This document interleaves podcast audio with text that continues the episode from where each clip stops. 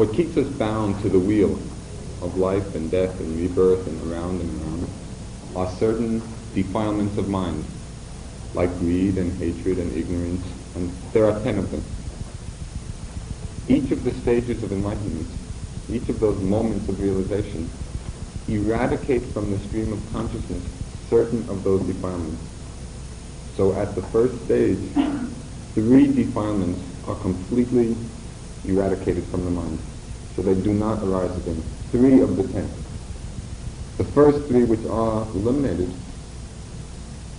are belief in rites and rituals as a way to get enlightenment, doubt about the path, and most important, um, the belief that there is a, a permanent entity, a self, an I in this process.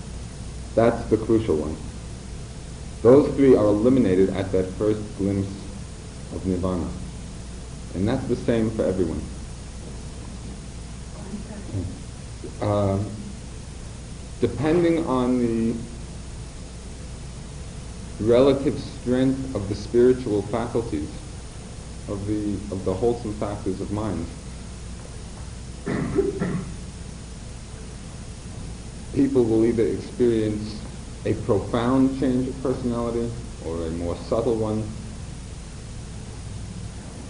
Some people are able to enter into the nirvanic state at will if their samadhi is very strong. Other people are not. They get just that glimpse and then they do not go back into it again. All that depends on how strong are the different, the different factors of enlightenment. You know, and that may vary. So in some sense, the experience is the same, and in some sense, uh, it differs slightly depending on the, the development of each person. Is that really what you wanted to know? Yeah. They uh, see visually or feel or possess something there that what what happens to or the result of it? Do they would they um,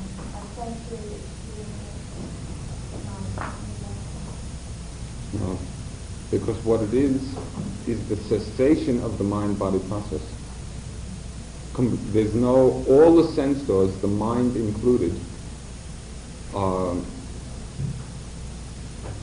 cease for that moment. Just- mm, so there's, there's no vision and there's no hearing and there's no knowing. It's beyond the mind-body flow of impermanence. then it would be an experience of nothing except it is not experience. The Buddha said when he was asked what he taught, he said he teaches one thing only, suffering and the end of suffering. The whole path of insight is exactly to penetrate into the fact that this process of mind and body is a very great burden. It, it's very great suffering because it is very impermanent. It's moment to moment, arising and passing away. There's nothing which you can grasp onto as a cause for any kind of lasting happiness. It's, it's all like the, like bubbles on water. As soon as you grasp at something, it's gone. Mostly we don't see it. And mostly people don't like to see it. The, the insight into suffering, suffering meaning in the broadest sense, inherently unsatisfactory. There's no chance, there's no way for this system of mind-body to give a lasting satisfaction, a completeness or a perfection. Because it's all in this instantaneous state of impermanence. There's nothing there. It's just coming and going, coming and going. There's nothing to hold on to, no place to stand. One of the experiences on the path of meditation, it's called the stage of dissolution. And what happens is that you experience very intensely the fact that everything is continually dissolving. All the elements of, of matter, all the elements of mind, the consciousness, just dissolving. As soon as you look at it, it's gone. And it's very much the experience. You can imagine somebody sort of falling down a, a cliff of, of uh, dirt or, you know, and they're trying to hold on, and everything they hold on to also falls away. There's no place to latch onto. It's all just in this state of, of very great flux. The mind has to be trained in, in tranquility, in mindfulness, in concentration, to be able to penetrate to that level of what's going on. And then insight into this unsatisfactory nature begins to grow. You know, and there's less attachment to having this. We have it because we wanted it. You know, we take birth again and again and again because we want to see and we want to hear. We want to have pleasant, pleasant bodily sensations. So we have it. We have all the means whereby to experience those things. Because we have not penetrated yet into this basic unsatisfactory nature. So what the Buddha taught was merely the fact of this unsatisfactoriness and the ending of it. It's as if you were, you were consumed by an unbearable toothache. Your whole being centered around that pain. All you could think about all the time was that very great pain of the toothache. And one day, the toothache goes away. A very great bliss. The cessation of the pain. Enlightenment or nirvana is the cessation of suffering. One of the reasons enlightenment goes in stages, that is, defilements are eliminated several at a time instead of all at a blow, is precisely because of the very subtle and difficult um, nature of penetrating this unsatisfactoriness. Even after you see that it's all impermanent and, and not self and impersonal, still because of our very long and great conditioning, there's still sense desire and there's still clinging because the unsatisfactory nature has not been penetrated completely. And so it takes several several shots, you know, several several glimpses to to really make one realize completely the total unsatisfactoriness of the, of the impermanent process. And when that experience is complete, then there's no clinging at all. But it takes a lot of insight, a lot of, a lot of mental training to, to begin to see the process as it really is, free of our conditioning and biases about it. You know, we delight in the pleasant. We delight in the momentary pleasures that, that come.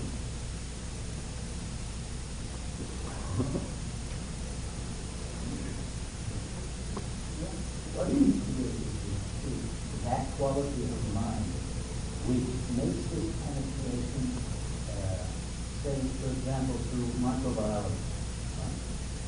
almost all of the microbiologists today say exactly the same thing.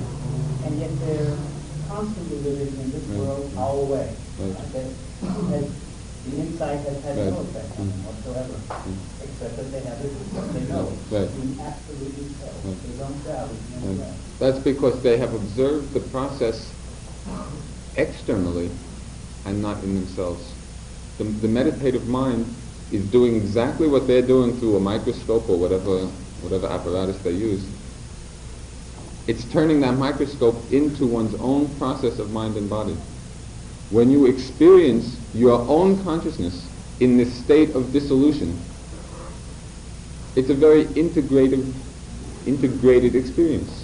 You know, much more meaningful when you see this body and this mind in this state of flux than when you observe it in, in some external, some external thing found that very often. I used to work with with uh, nuclear scientists, and they I they understand a lot about about impermanence and about change, but absolutely no no bringing that knowledge to an understanding of their own of their own systems.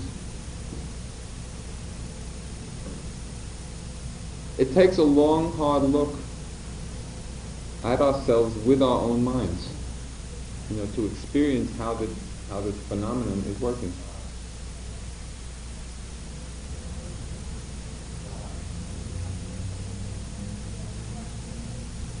Any other questions?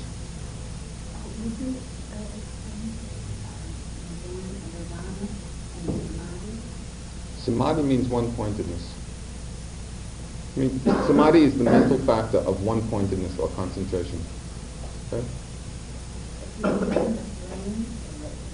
Due to the development of certain levels of samadhi, there are planes of existence that, that you can experience and be reborn into. And these are what are called the God planes or Brahma planes, Brahma consciousness, universal consciousness. Still very much part of the process of mind.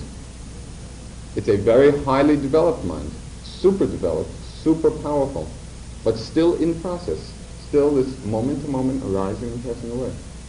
Nirvana is off the wheel completely.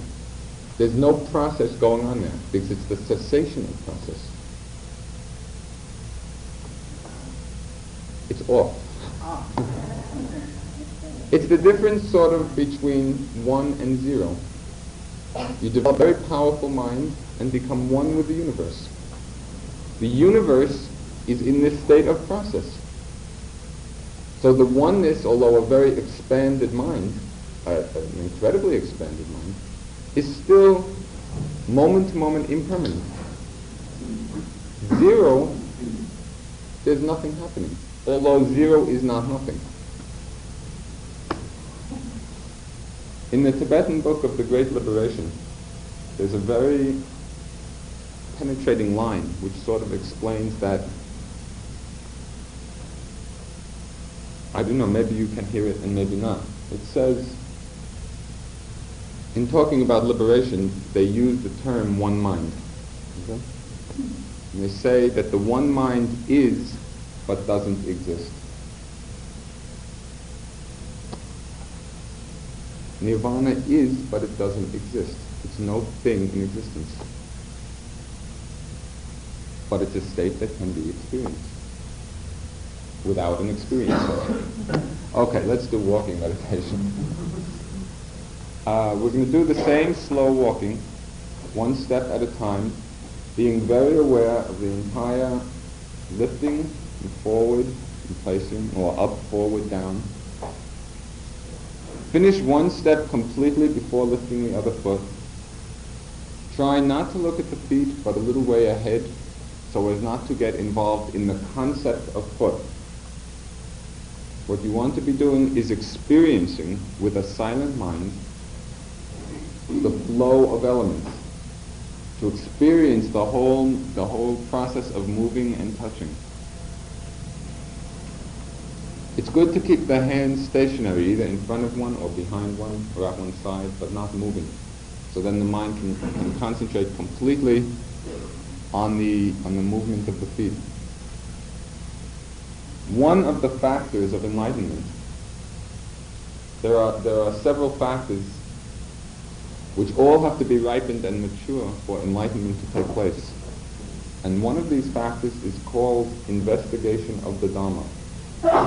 And it's that quality of mind, that investigatory quality of mind, which is experiencing silently, but with a very keen analytic stance, really examining what's happening very closely, very sharply, not thinking about things. It's not an intellectual investigation. It's just that kind of penetrating mind, the mind that's really very alertly and sharply looking into things, seeing into the nature of things, examining closely. That's the kind of mind that we should be cultivating both in the walking and the sitting. When you're walking and lifting forward and down, examine very closely what's happening be very mindful of the entire process. That kind of investigation of the Dharma has to be, has to be developed and ripened in the, in the process of the meditation. So just keep that in mind. Keep that desirability of, of a penetrating mind. As you do the meditation, very silently, it's not thinking about things, but keeping the mind very alert. Are there any questions about this? Um, this is getting the concept of, you know, something that we, able to look at the throat without getting any concept, but sometimes I find it can help about, you keep my mind on what I'm doing, I'm not really doing that with it. You can. Actually, at the moment of seeing, you're not experiencing the movement. So, because the mind has one object at a time. And if there's seeing consciousness, at that very instant, there's not consciousness of the movement.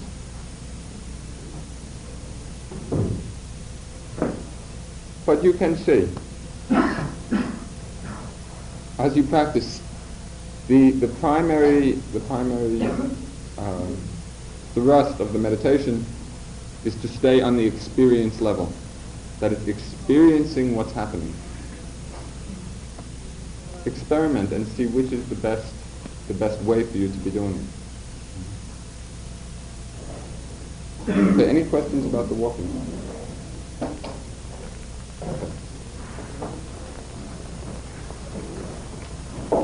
Very deep meditation practice. Very high states of mindfulness and samadhi can be developed through walking. And people getting people get enlightened just doing this kind of walking meditation. It's a very valuable practice. And for people who are cultivating this mindfulness, who have taken it as a daily practice, it would be useful to walk for about 20 minutes or half an hour before you're sitting. These conditions here are not ideal for, for doing the walking meditation. It's quite distracting with so many people. But in a, in a relatively quiet place, you can go very deep doing this slow walking. Many things begin to be understood as far as the relationship of the mind-body process. It's the legs which are moving and the mind which is knowing. Two different processes happening simultaneously.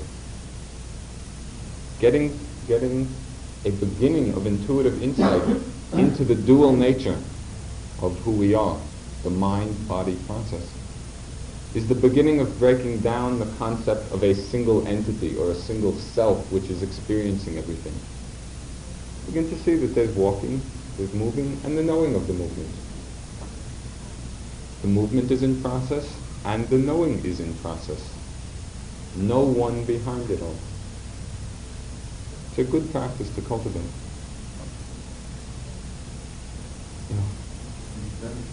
Walk?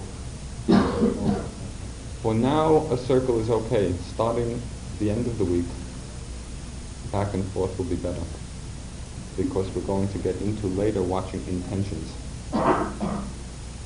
And it's very interesting to observe the intention to stop, the intention to turn. But that's Thursday and Friday. Today we're going to...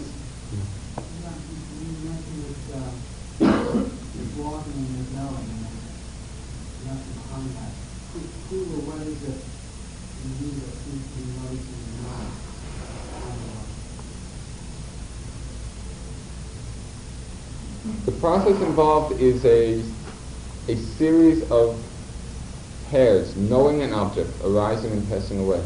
Okay? At every instant. A new moment of knowing with its object arising and passing away. Together with each pair of knowing an object arise a whole group of things called mental factors. Okay? All having the same object. There's consciousness, mental factors, and the object arising and passing away together. One of the mental factors is mindfulness. It's mindfulness, the function of mindfulness, to notice what it is that's happening. Mindfulness also is not I and not self. It's part of the process. Mhm.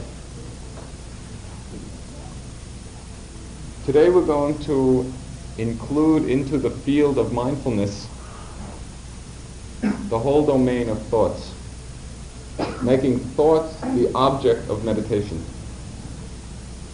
And that is done by, when thoughts come, being aware of the fact that we are thinking. Not getting involved in the content, not getting involved in the concept of them, not analyzing or judging them, merely making a mental note, oh, thinking, thinking, thinking. And you will see that as soon as you become mindful of the fact that you're thinking, the thought disappears. It's only when we identify with the thoughts, taking them to be self, that the mind goes off on a whole train of association. As soon as we, we become very mindful, just observing the fact of the process, you with the breathing, rising, falling, or in, out, and the thought comes, oh, thinking, thinking, thinking, making the mental note that the mind is thinking not getting involved on the content level, not being sucked into it, merely observing the fact of what it is that's happening. And it comes and it goes, like clouds passing through the sky. A phrase which might, if kept in mind, help give you a a handle on, on dealing with the thoughts is that the thought itself is the thinker. There is no one who is thinking the thought. There is no one sitting back someplace who is having the thought. The thought is thinking itself. The thoughts come and go. No one behind them. They're not self. They're not I. They're merely the result of certain past conditionings, which manifest in the moment as a thought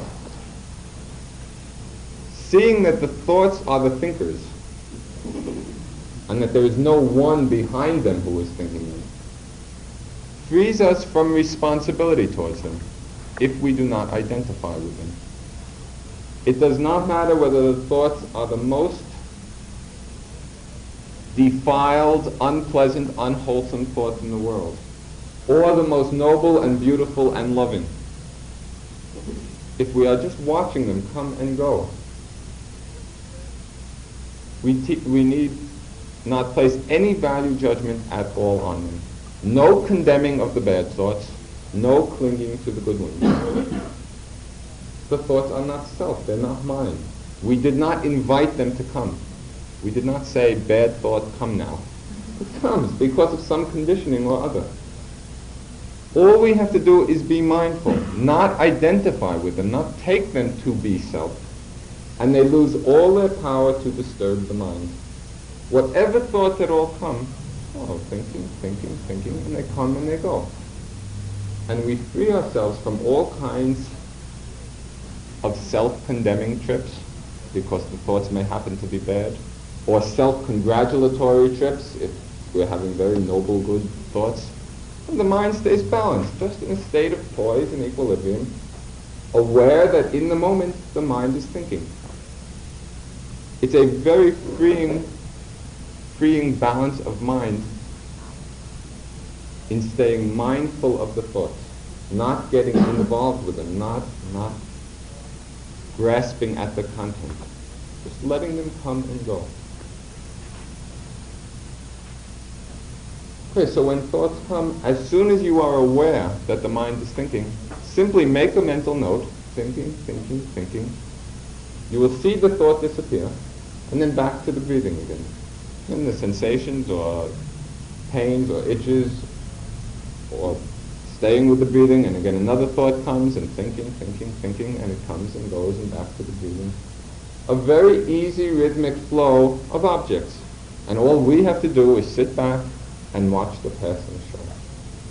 We don't have to get involved in it. We're not clinging to anything. We're not condemning anything simply very attentive to what it is that presents itself in the moment. It is not a,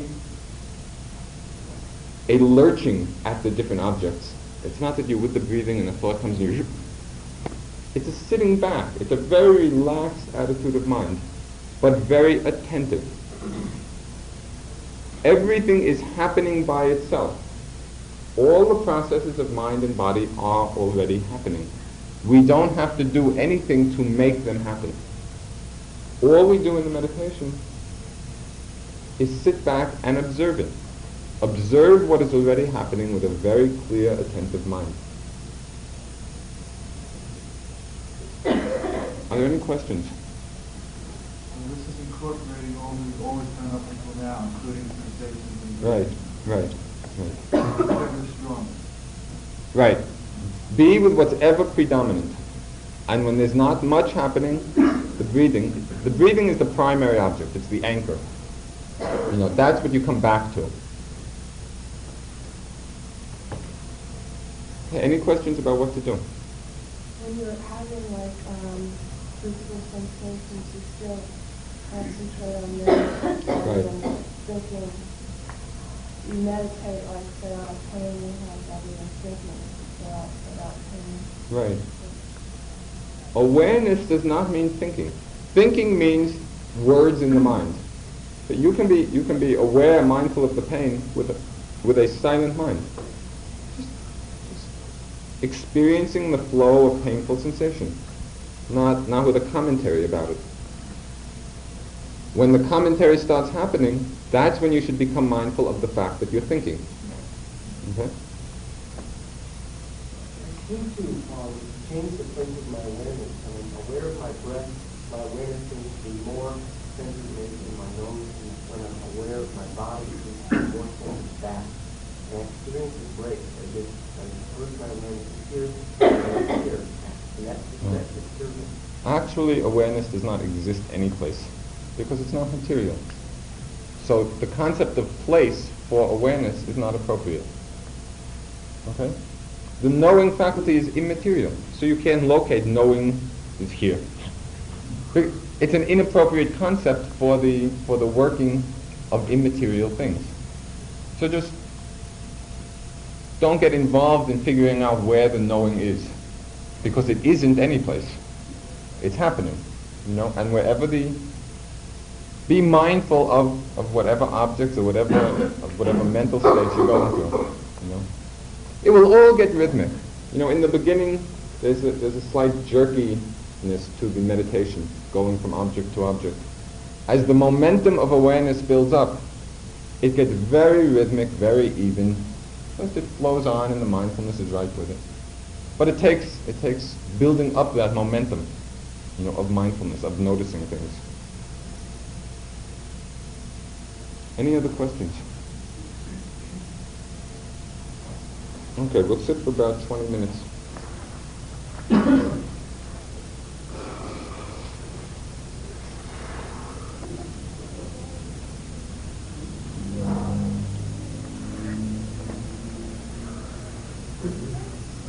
And of meditation in in the groups are rather short.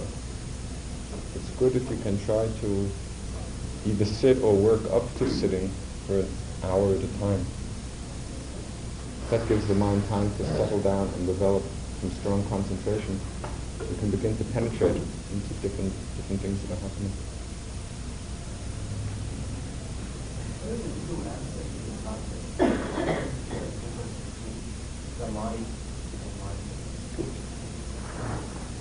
Samadhi is the factor of one-pointedness.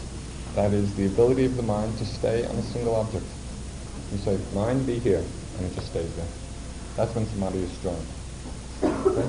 It means one-pointedness of mind. The unwavering quality. Mindfulness is that, is that factor which remembers what the object is, which does not allow the mind to forget the object. So they're happening together. But they're two different functions. One is to keep the mind from wavering, and the other is to recollect the object. Okay? The concentration, the kind of samadhi we're developing, is called momentary samadhi, which means that we do not give it a single fixed object on which to concentrate, but at every moment concentrating on whatever object arises. So the objects change from moment to moment. And the concentration is with every new object. This kind of samadhi does not lead to high states of trance or, or great power. It does get very strong. It gets sufficiently strong for enlightenment. And the whole purpose of insight meditation is for the development of wisdom and the development of sufficient samadhi or concentration to, to understand things. There is another whole path of meditation which focuses entirely on the development of very strong one-pointedness, giving the mind one single object to focus on and not dealing with the rest. And that kind of meditation is what leads to to very high states of consciousness, the Brahma worlds and, and very great power of mind, but not to insight. Power is not wisdom.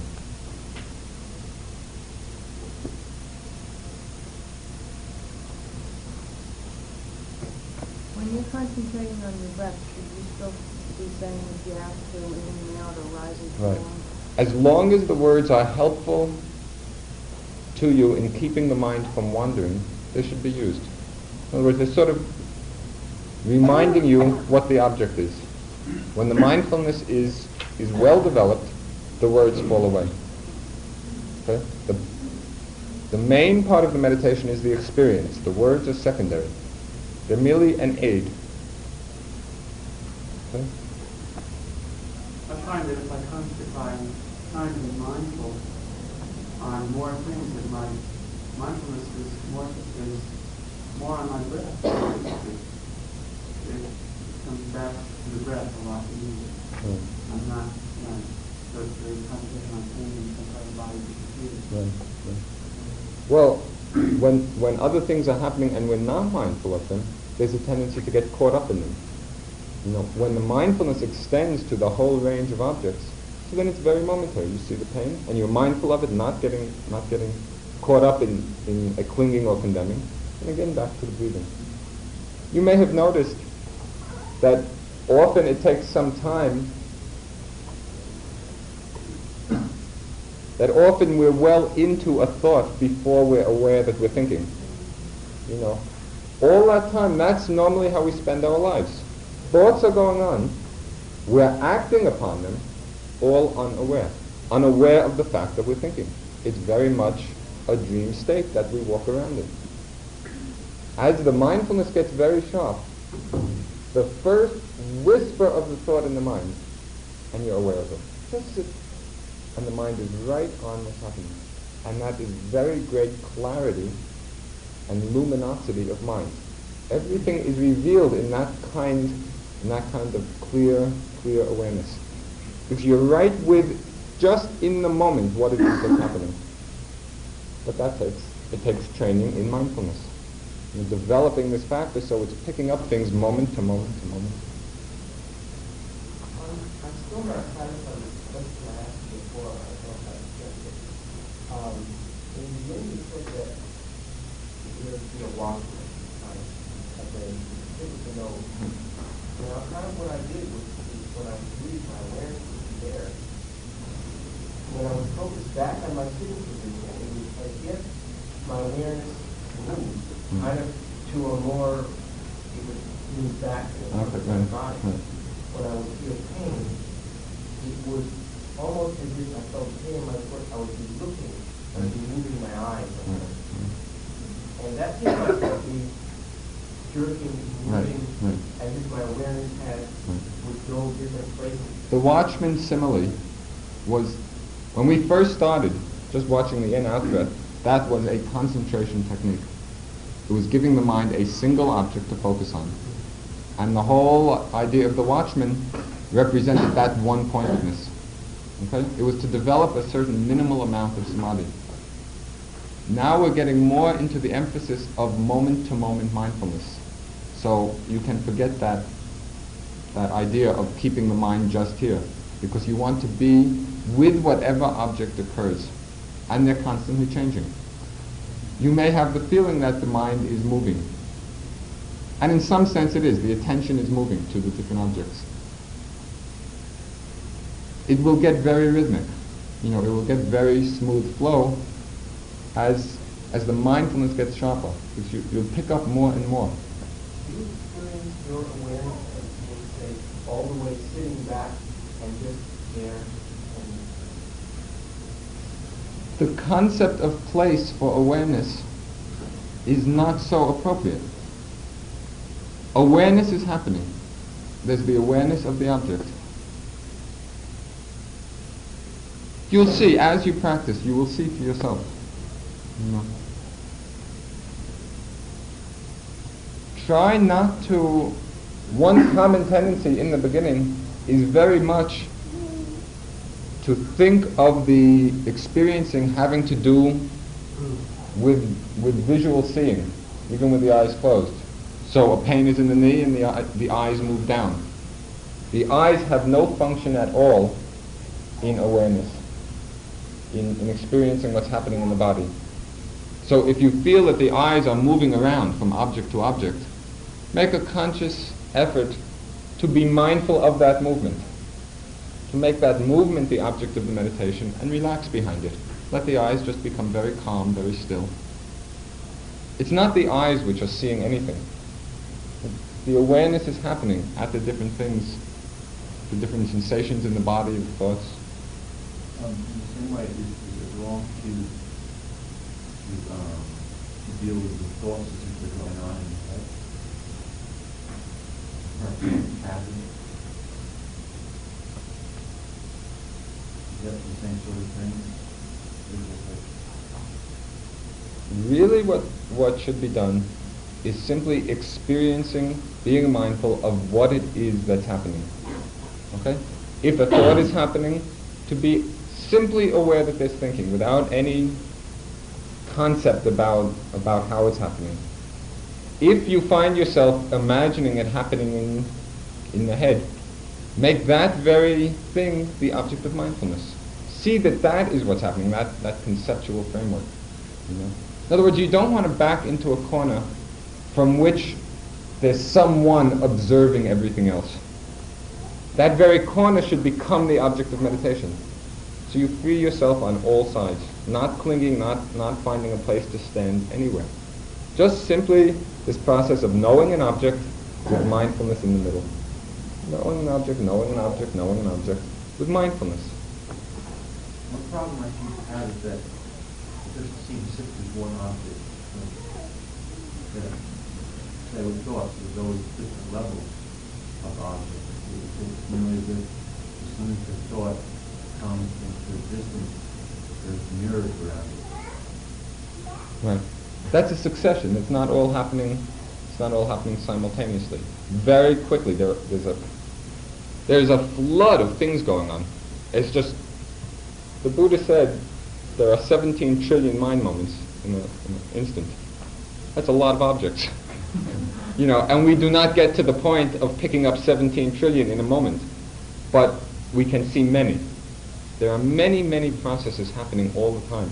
And when the mind is very clear and very sharp, it's picking up very clearly the arising and passing away just microscopically, instant to instant to instant. And then you begin to see all the objects and then all the reactions to the objects all become all become food for the mindfulness. Just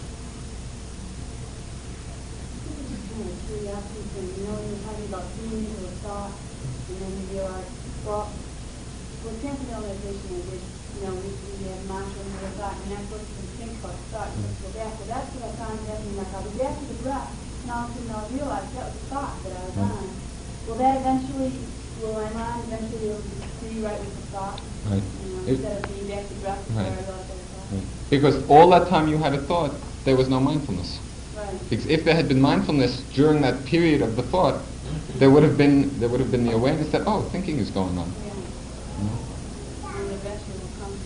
Right. But that's why it's helpful to make a mental note of thinking. You know, thinking, thinking, just as a way of reminding oneself that that's what was happening. You know.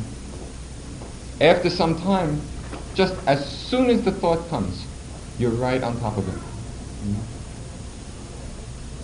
Assuming Mm, that I'm mindful that I'm thinking, the thought Right. like that. Are you supposed to, is that, Right. That, that's exactly what happens. When you're not caught up in the content, when you're not identifying with it, you see how it just comes and goes and it's empty.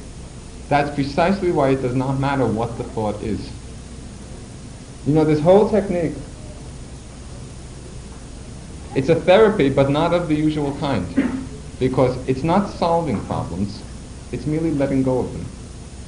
If you learn to let go, all the problems are automatically solved. You don't have to work through anything. Because you're not holding on to anything. It just comes and goes. That's how we deal with the thoughts. There should be no judgment at all. A very common experience for yogis who start practicing, as the mind begins to get calm, we begin to see a lot of unwholesome things going on in the mind, like greed, like ill will, like conceit and pride and anger, all the negative emotions. And a very common thing is to start condemning oneself for them. You know, oh, what a bad person I am. And I used to go running to my teacher very often telling him how bad I was when I saw all these things happening. And of course he just smiled and he said, just watch it. They're just thoughts. They're not you. They're not self. Don't identify with them. And then they lose all their power to disturb the mind. Oh, ill will comes, you just watch it. Anger, anger, anger. Comes and it goes. It doesn't have that strength. What you're describing right now is a step beyond, is labeling the thought. Do you want to do that? Instead of thinking, I'm thinking without it, I I need to- Next, at the end of the week, we're going to get into watching like mental states. Because I I found myself doing that. Right. When a yogi demonstrates extraordinary power, what's the process that's going on? The, the foundation of power is samadhi. Okay? With strong one-pointedness, you can develop powers. There are many people with powers who are not enlightened, who do not understand the process, you know, who have not developed the wisdom aspect, but have developed strong, strong samadhi. There are many enlightened people who do not have powers, because they have not done the path of developing that very strong concentration. There are some people who have both. They're not, they're not in conflict. They're just two different, two different aspects of the mind. One is the power of one-pointedness, and one is the wisdom of insight. Concentration or one-pointedness is a powerful tool and can be used for the development of insight. In other words, a person who has a highly developed one-pointed mind and then applies it to the development of mindfulness, of wisdom, it's very easy for them. They don't have our problems of wandering mind and pain and all the hindrances. Their minds are already so powerful that when they sit down, they can penetrate into the process very quickly. But it does not follow automatically. In other words, there has to be that, that switch of, of meditation from the concentration to the development of insight. Wisdom leads to enlightenment. It's out of wisdom that enlightenment happens. Okay? Understanding the process, understanding what's happening, letting go. Very many people develop highly concentrated minds, Brahmic consciousness, they become God. My teacher had one, in, when he was teaching in Burma, he had one 12-year-old boy, or young, young boy, who had extraordinary samadhi, you know, and he developed all the levels of samadhi to the plane of, of infinite consciousness, you know, of an extraordinary degree. Okay, so he's up there, wherever it is, and he comes down, and my teacher was asking him, you know, what he experienced, and said, I'm God. Everything is in me, and I'm everything, and there's no, there's nothing apart from me. Universal consciousness. That's not the end. It's a very high state of mind. It's a very high state of development. One can experience it in this life. One can be reborn into that plane. As long as the karma is there, one is enjoying that. The karma works itself out. Again, one is reborn as a, as a human or just around on the, on the wheel of life. We want to get free of all processes, not, not get hung up in any place whatsoever. There's a very great attachment to being God. You know, I would imagine it's a very nice place to be hanging out. But it's impermanent like everything else. It's still part of this flow of arising and passing away. We have all been everything. We have all been in all the planes of existence innumerable times. The goal of, of wisdom, of enlightenment, is to free ourselves from this wheel. Free yourself. What do you mean exactly? I don't know. I mean, I know what you mean up here, but I mean, to free yourself, all right, so we've so but that is not the end. Because that's also, it's a very exalted state of mind, Right. but still mind, and Right. mind is in process, Right. meaning arising and passing away moment to moment. It's impermanent. May enjoy that state for eons and eons and eons of time. Very unthinkably long periods of time. But the power of that karma, the power of the, the karma of that samadhi gets exhausted. So when it comes to an end, again, it takes rebirth as, as you or me or, you know, and still going around and around, greed and hatred and delusion have not been eradicated. There have not been insight into the process. There has not been purification of these defilements. It came as the result of this extraordinary amount of samadhi. Concentration suppresses defilements. In other words, when you're in a state of samadhi, the mind is very pure. Because it's just one pointed. There's no greed and there's no hatred and there's no delusion. You're very pure state of consciousness. But the defilements have been suppressed because you have been focusing the mind on a single object. In the process of insight, everything comes up.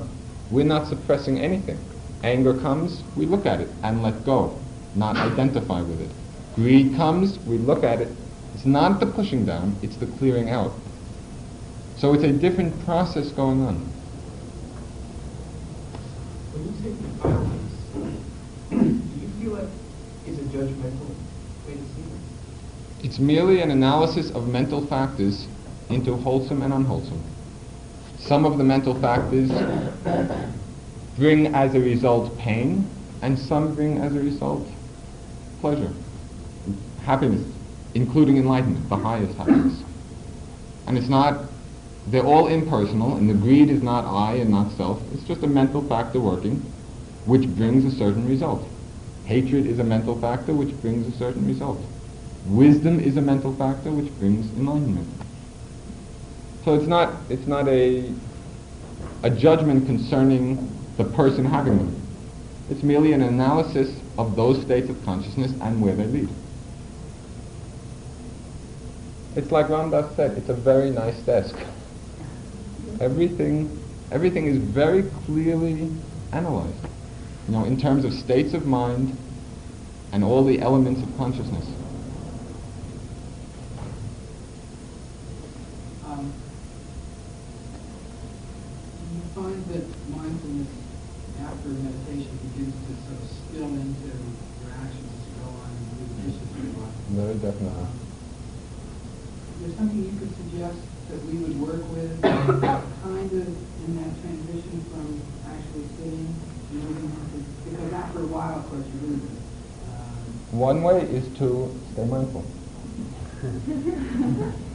to, to be very meditative in everything you're doing.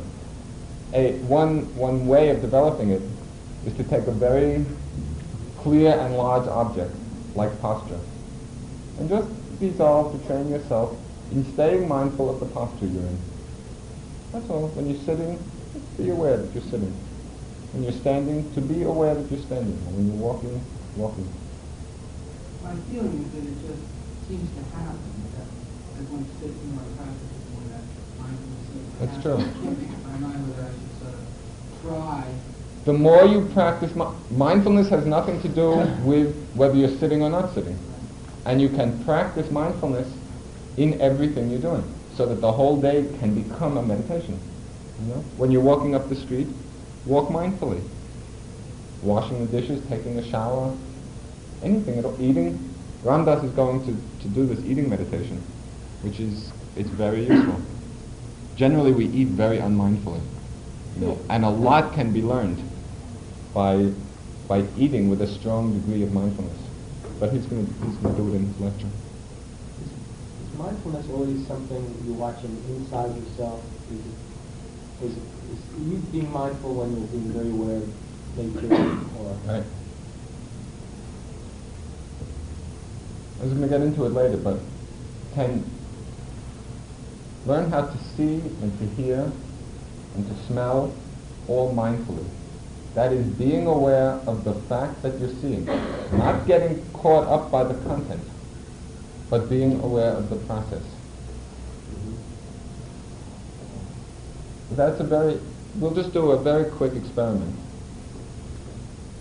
far as seeing with mindfulness and the kinds of things that, the insights that can happen.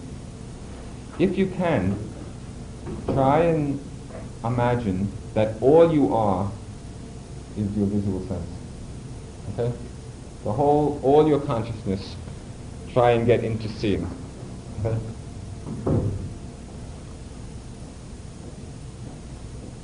All that's happening is you're seeing, you're seeing different colors. Right? You're just seeing different colors. That's the, the totality of, of who you are at the moment. No concepts, just seeing color. No naming, no labeling of what you're seeing. Just seeing color. Now when you look around, or just look, how do you distinguish between I and other? All the colors are objects of sight only. This is an object of sight, this is an object of sight, this is an object of sight. Everything objects of sight. No one, not, not, if there's no thought, there's no concept, there's no, there's no feeling that, that this color is I and that color is not I. Just, everything just becomes equally objects of seeing. I don't know whether that made any sense to you. What's the relation between mind and energy, the aspect of the mind as, as feeling, as a feel in the purpose of itself? Could you say that again? The relation between energy and the mind, as, uh, I'll let you more clear how can you uh, project your mind uh, to in on a healing purpose. The mind can get very powerful. It can do many things. Some things it cannot do. It cannot alter the results of karma. Not even the Buddha mind can change the karmic results. If something is destined to happen because of one's past karma, there is no way to alter that. But yes, I know that, but I, I mean, in, in an actual, like, uh, in actual healing purpose, you know, like, let's say, like, discussion between allopathic medicine, like, so many times, and, and the medicine, let's say, of, uh, of a, of a weak doctor or a. Sure, that but- relation. I don't know the precise, precise mechanism of how it happens, but in meditation centers, there are long, long histories of people being cured of very many diseases through the purifying of their mind. I mean, things that in the West, cancer and TB and, you know, all things which here, generally, generally Western medicine would not believe in, But that's a byproduct, because regardless of how we treat the body, and regardless of the state of health, everyone ends equally as a corpse. The meditation is to solve the big problem, and the little problems which get solved are byproducts. You know? We want to understand this whole process of life and death. It's nice to be healthy because it makes that understanding much easier. But it, the healing aspect is, is a very secondary one to the to the one of understanding. You know? It's anyway we're going to all die. When you talk about meditation and mindfulness and, you know, stuff like that, it sounds very clear, but in my meditation, it's really matchy. Yeah. Absolutely. think that's because I'm a beginner? You just do that? Absolutely. Like when mindfulness is just beginning to be developed, it's missing a lot. You know, like there's there's long periods when there's not strong mindfulness, and it's that that cloudiness of the mind. But as you develop, you're going to pick up more and more objects. Know, you become aware, become mindful of more and more things that are happening in the mind and body. And out of that comes very great clarity. But it's a practice. You know, when you're learning to play the piano, or, or anything, the beginning is very hard and it sounds terrible and it's a big effort, but you practice and practice and it sounds nicer and the playing gets easier. That's just how it is with the meditation. The beginning is difficult and you don't see so many results, but as you practice, the mindfulness gets very much sharper. You begin to see. It takes perseverance. You know. There's, another state of egolessness, I guess you'd say, uh, that seems to be pure, but I'm having trouble relating to the concept of mindfulness. Uh, that's, for example, watching a movie or listening to the record, and the watcher or the listener completely disappears, and you just become one with one with this. And then next to I kind of come back and, and you do whatever work. Uh, that doesn't seem to be mindful according to our definition. Could you with that? Actually, the ego does not exist. There is no such thing. It is merely a concept. The concept arises from when we identify with the process in any particular moment. If in a moment we are identifying either with the knowing or with the, with the object, that moment is the birth of the self. And it, when that moment ceases, it's gone. Because it's merely a concept which comes from that process of identification very much throughout the day, we are not identifying with things. In that state, there's no self there, because there is no self in the first place. It's only a concept which comes from identifying with things. You can be listening to music if there is just the awareness of the sound, without the identification of with the observer, then it's in a very, it's in a very selfless place. Generally, people tend to identify with the knower. You know? For example, when, when you go to the movies and you get caught up by the story of the movie, emotionally involved in what's happening, that's all, that's all the reaction happening because of identifying with what's happening, identifying with the, with the knowing of it. You know? If you're very mindful in a movie, you don't get, you don't get caught emotionally by the story. It all depends on the reaction of the mind to what's happening. When there's identification with it, there's the self. When there's no identification, there's no self. So, in a sense, you can become it uh, and lose the self. There's no self to lose. It's just staying with the moment. But that state is a means, not the end. In other words, this state of awareness without identifying with the process. This state of balance of mind is the means to enlightenment. Because it's still in process, it's still impermanent. The awareness, the mindfulness, is not the goal, it's the means. Isn't what you're talking about more a trance state than a, than a mindfulness state? Mean, that seems to be caught up in something that would not, would not be any kind of helpful process in the process of life. There are probably both factors involved with the one-pointedness predominant. Right? The mind is fixed on the object. Mindfulness may be there, but not in a prominent, in a prominent place. In other words, in all the meditation, there are many factors involved, you know, in, in varying combinations. This particular practice emphasizes the development of mindfulness because it's mindfulness which brings together all the factors of enlightenment. It, it gives that balance of mind.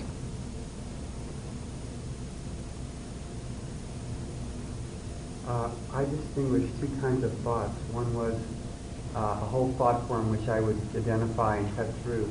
Another one, let's say I was breathing, and I could feel like budding or thoughts or gnawing away at, at the side, you know, which I just, what I did was I just stayed with the breathing. Because that seemed to be more predominant. Is there a choice involved? It's very interesting. As the mind gets quiet, there are many, the volume of thoughts there's a very great range to the volume, and some are really loud and you can't miss them. And some are just whispers going on in the mind. Just bare, barely ripples of thoughts. When the mind is very still, then it can pick up very clearly even those ripples, even those slight movements of mind. Immediately you're aware of them. Depending on the degree of stillness and the degree of clarity.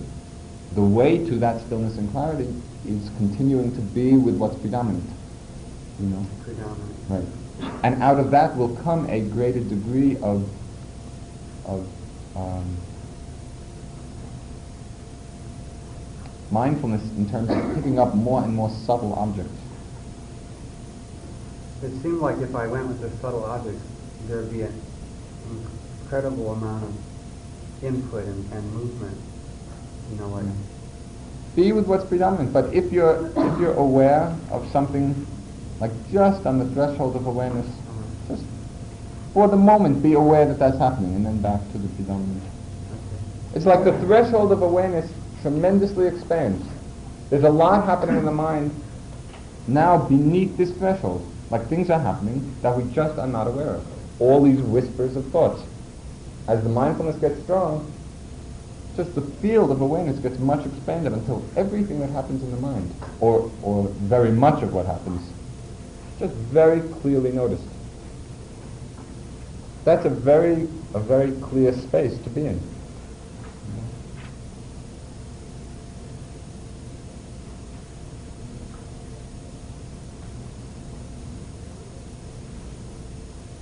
yourself, you feel that when you talk about something like karma law, is that part of what you feel is mindfulness in your own experience or a concept? Both. Like the process of meditation, you begin to see very much how cause and effect are working. You just how this law. You see how mental states affect what the body does. You see how states in the body affect the mind. And that, that cause-effect relationship becomes very clear. As far as the karmic workings over many lives, that's very much the extrapolation of this experience in the moment. Plus, plus, like what, what various people have said, who presumably could, could see in their own experience. One thing to remember is that all the words do not matter at all. You know, whether you believe any of this or don't believe any of it has no bearing at all upon the development of insight. They're merely fingers pointing to the moon. You want to look at the moon, not hold on to the finger. You know, you don't like the finger, it doesn't matter. You'll find another finger.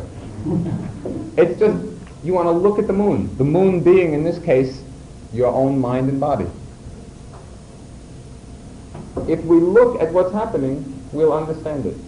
And the words describing it are really irrelevant other than as a, a possible motivation or push to begin to look. It's the experiencing in oneself of what's happening that's important. That's precisely why everything that's happening in Naropa, it's all beautiful because it's just like lots of different fingers pointing. And there's no conflict. One finger is pointing from this side and another finger is pointing from this side. And it's only if people cling to the finger that they think, oh, this is one way and that's, that's something else. So they're missing the point. It's all to look. And they're just, they're just ways of getting us to look at ourselves.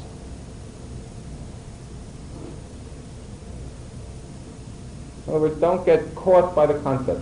Use them if they're helpful, and if they're not helpful, just forget them. That's what I was going to ask you.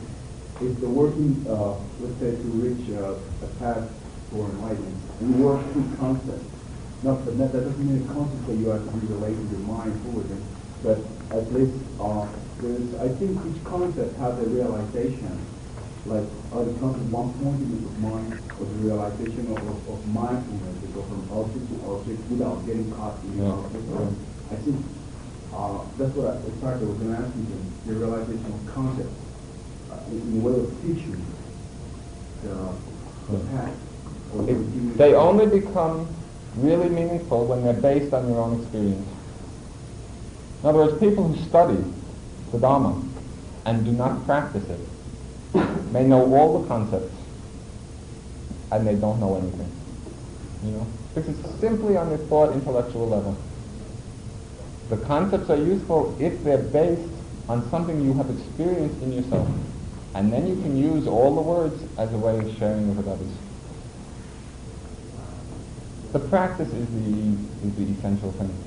It's this, because when the mind is silent, you know, when you're sitting quietly and the mind is quiet and silent, there's no Hinduism and there's no Buddhism and there's no Mahayana and there's no Theravada and there's, there's silence, there's peace, there's awareness of what's happening. All the concepts fall away. That's the kind of silence that we're trying to cultivate. Free of clinging to our thoughts about things. You know? And when you're silent, and when I'm silent, and when Ram Dass is silent, and when Trungpa is silent, we're all experiencing exactly the same process. There's no difference at all. Everything is the flow of impermanence. So all distinctions sort of just fall away in that place of silent awareness. And that's, that's the purpose of cultivating this kind of meditation, this kind of mindfulness.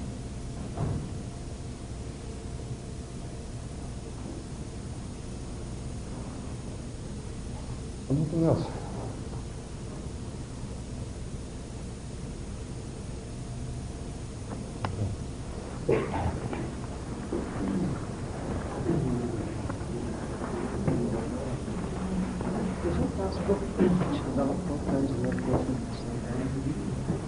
Well, in the practice of mindfulness, samadhi is also being developed. Both factors are happening together. But it's not the samadhi that's going to lead, usually, to those very high planes of trance. You know, because that comes from a samadhi exercise on a single point. And then you cannot do both of them at the same time. Because if you have a single point, you can't be mindful of everything else that's happening. But this, yeah, this kind of this kind of mindfulness training develops a very high degree of concentration. Like the mind gets very strong and very very still, moment to moment, and we're seeing the process sufficient for enlightenment, and and that's the goal. Uh, I'm taking Bhakti Gita in meditation, and I've been having a lot of trouble with, with the form of thing is, so I tried doing this rising and falling, because I heard that. And that seems to work better, so here I am. Right. Uh, is there anything you can say about what you've passed over already? Uh, the idea is to be aware of whatever is predominant in the moment. The rising falling is the primary object. Do you start with that? Then sensations may arise in the body.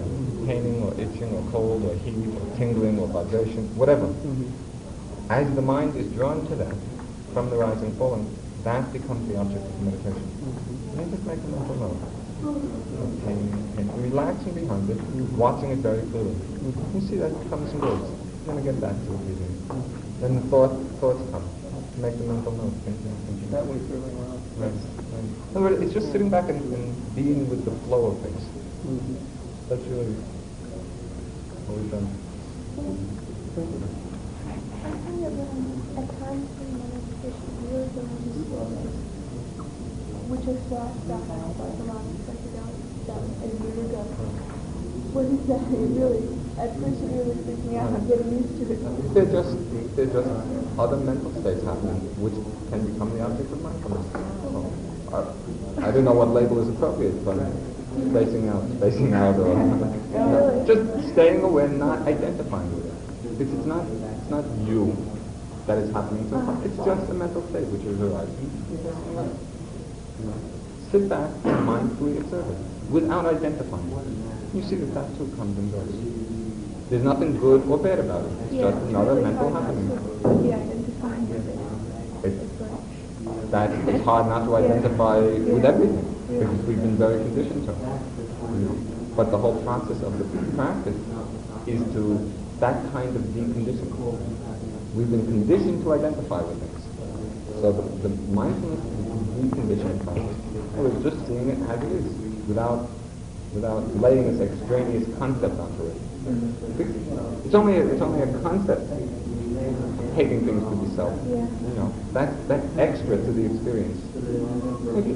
The idea is to be with what's happening without without that that overlay. Don't react to it. You know, don't get caught in the judgment of it. That oh, this is good or bad. Just let it come and go. And it's empty like everything else. As Doc would say, it's more stuff. You know, that's all. Um, can you use like a mantra to help you get back to your center? Is that a useful thing to do? Like in, you know, when that, he was asking about it, when your daily process, when you sort of lose touch with that. You can. Uh, How do you know, you know, what kind of mantra to use or what? there's no need to use a mantra because that's like adding something to what's happening. Yeah, but it's, it can be a useful vehicle. It can be a useful vehicle. Um, in the development of mindfulness, as the meditation progresses, there comes a point when the mantra will be an obstacle. Because the mantra will be going on and many other things will be happening. Uh-huh. And there's no time to do the mantra. Well, I, before I was doing this, I was doing TM, and it doesn't really come in when I'm meditating. It's not an obstacle, but I was wondering if, if I could use that as a vehicle, like when I'm at, you know, such and such happens and I really start to lose it, if I want to come back into the center. Sure, sure. But I would use it, the first way of sending, and it seems to me the clearest way, is to get mindful of what it is that's happening. hmm You But sometimes, like... Right, you know, if you're overpowered if by it's, it. You know, like if it's anger, if it's something, I can't just sit there and go anger, Yes, anger. that's next, that's next session, is exactly that. That's exactly what, what can be done. Because then I get into thinking, well, I'm just thinking anger, and that's not really... I get into this whole... We're going to discuss it next time. Okay. That's exactly staying mindful of the different emotional states that we go through. doing like the witness is really helpful with that a lot. It's really made me aware of even little things. Okay. I wanted to know if I could have a sit. I think that's what I'm going to do. And I get, see, kind of thing, I, I'm having trouble figuring out which thoughts to move, and which, I mean, you know, my mind tells me to do all sorts of things, and that particular thought, it like exploded a whole bunch of things. Sure. Uh,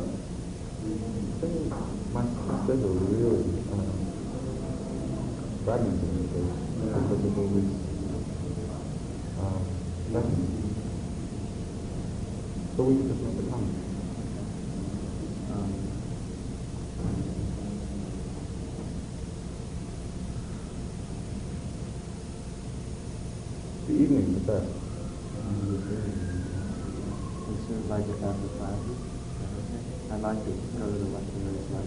Right. After that, Um, you're going to Bob Timberland? His, his path is going to take him to the rest of Grocery has meditation every night at eight o'clock. Um,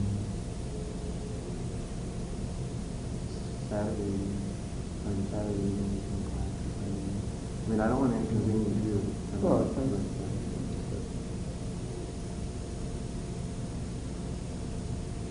what are you doing? uh, eight, eight, eight, thirteen, six.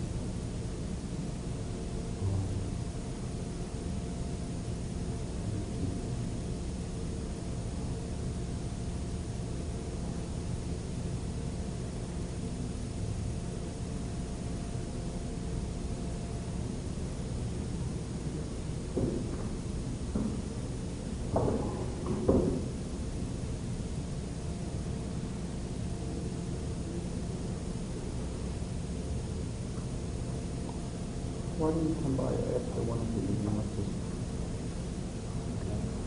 Um, Where, where, just next to Boston and. And it's the And it may be that, might be some Okay, that's fine. But- Fine, I'll but- okay. and if it, it's good to them. Just, that uh, the practice samadhi that we're doing is like a, a moment-to-moment awareness. Uh, if you know what mindfulness is, is- It's listed on the directory. isn't mindfulness that too? A Right. moment-to-moment awareness? Right. the, the samadhi is a moment-to-moment one-pointedness. In other words, the function of concentration is to stay one point on the object. So whatever it is, that's what you're Yeah. following. Whereas mindfulness is Mindfulness, no, mindfulness, concentration means one-pointedness.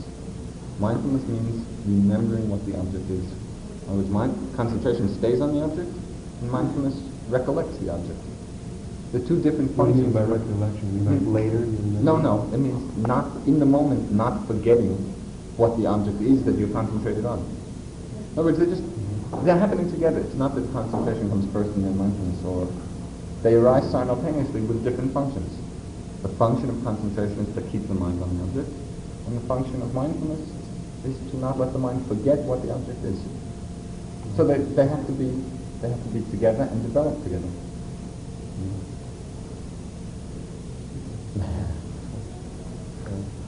I, uh, when I start to sit, I, I start on my breath, and then I start feeling uncomfortable, and then I start feeling pain from sitting, and then I feel pain, pain, and then I try and ignore it and go back to breathing, and then pain, pain, and then I go back to breathing, and finally I'm sitting like this, saying, why can't I sit? But there's no need to, if pain is to become an object, Or just not necessarily, not so much the word pain as total discomfort, you know, like within my back, my Right. legs. are you, are you sitting on a cushion? Uh, uh, some, sometimes, Does it help? A little. But, but like I tried sitting in instant, and um, each hour, you know, the hour would start, and I'd sit there and I'd, I'd be really comfortable, and 20 minutes into it, I'd have to move. 20 minutes more, I'd have to move again. In the last 20 minutes, I was sitting like this, saying, you know, what's wrong with me? What? All of those different states can be the object of the meditation. You're sitting and there's pain, and the pain object, and the uncomfortable feeling. And if you make that uncomfortable feeling, the, whole, the general feeling of discomfort, the object, you know, oh, discomfort, discomfort, the mind doesn't react so much to it. When you move, make the whole movement the object of mindfulness. Just as in the walking, make each movement of the leg a change position, the meditation. And that way it's not a break. You know, it's all continuous. Uh, that's sort of like, I read someplace where uh, uh, certain, certain meditators can, can withstand great pain because they, they're so instantaneously aware of it that, that it's not a continual process going on. But, uh, I sat through, I sat hours watching pain. I, mean, I know what pain is. Relax behind it. Other yeah, that seems to work, it seems to alleviate it slightly, but, it, the idea is not to make it go away. There should be, if there's expectation that by meditating upon it can go away, Yeah, that's what that's- causes that's- disturbance. Pain is a good object. It's a good object because it's a very strong, predominant, predominant element. The mindfulness gets good, the concentration gets good. There are some techniques of meditation taught where they induce pain to meditate upon.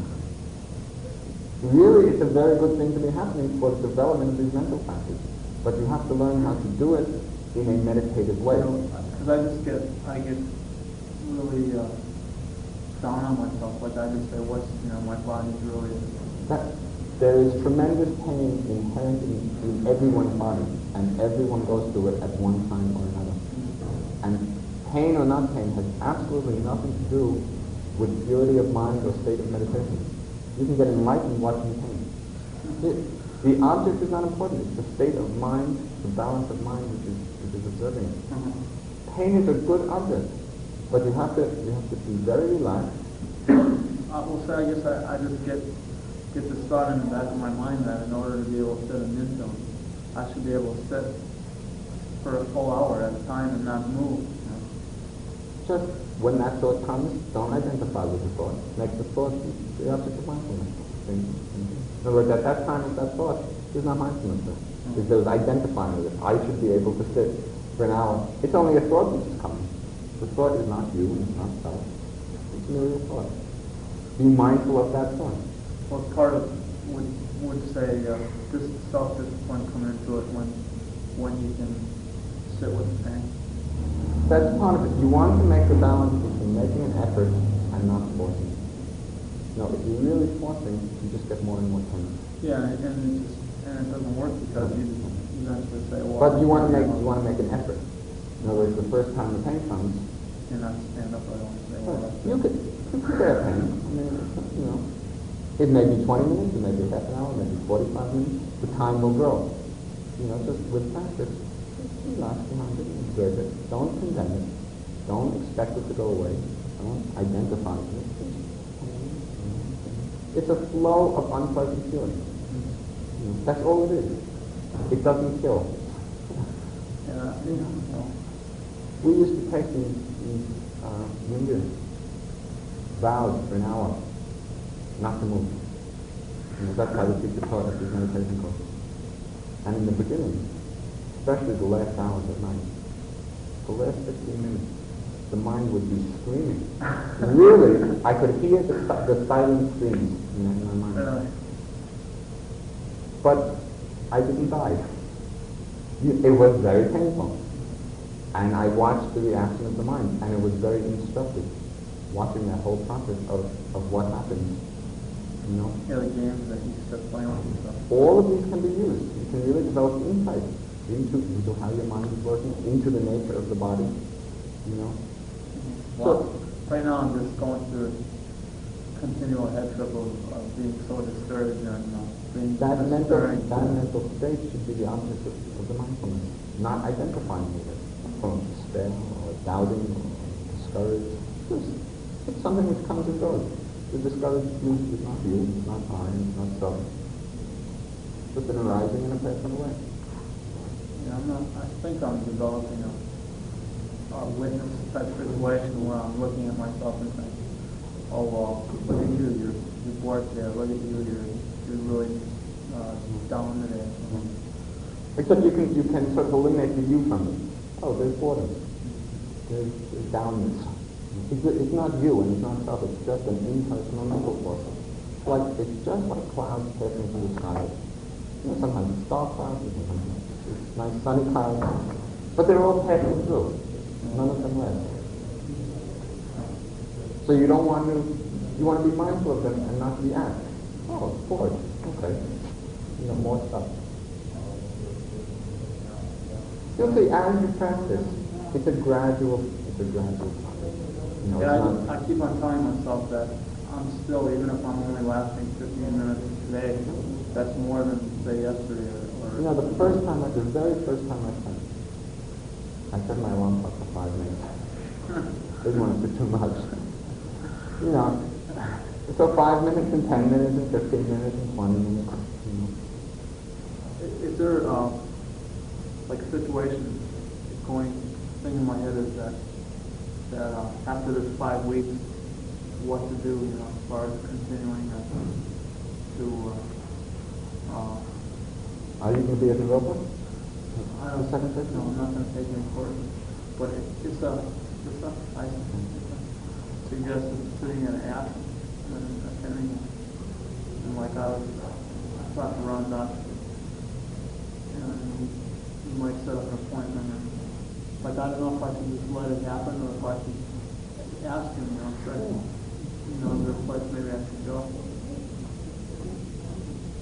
Because I, I wanna get into it fully, you know, but convention just was quite an experience for the fact and how unruly my mind is, you know, like, they say you're supposed to take, your, your mind's an elephant, you know, and I haven't even got the chain around his leg yet, much less trying to let him run around. But that, that's, that's everyone's different. You know, that's how people start. I just with, with perseverance. You develop the practice more and more strongly.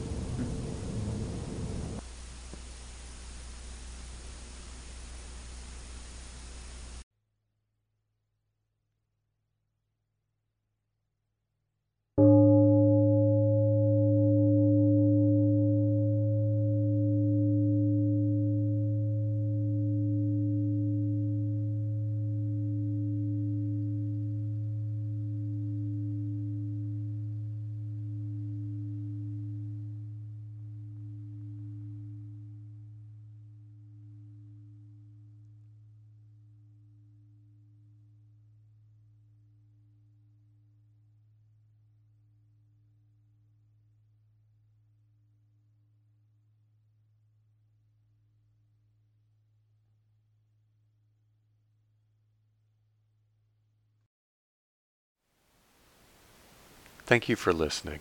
To learn how you can support the teachers and Dharma Seed, please visit dharmaseed.org slash donate.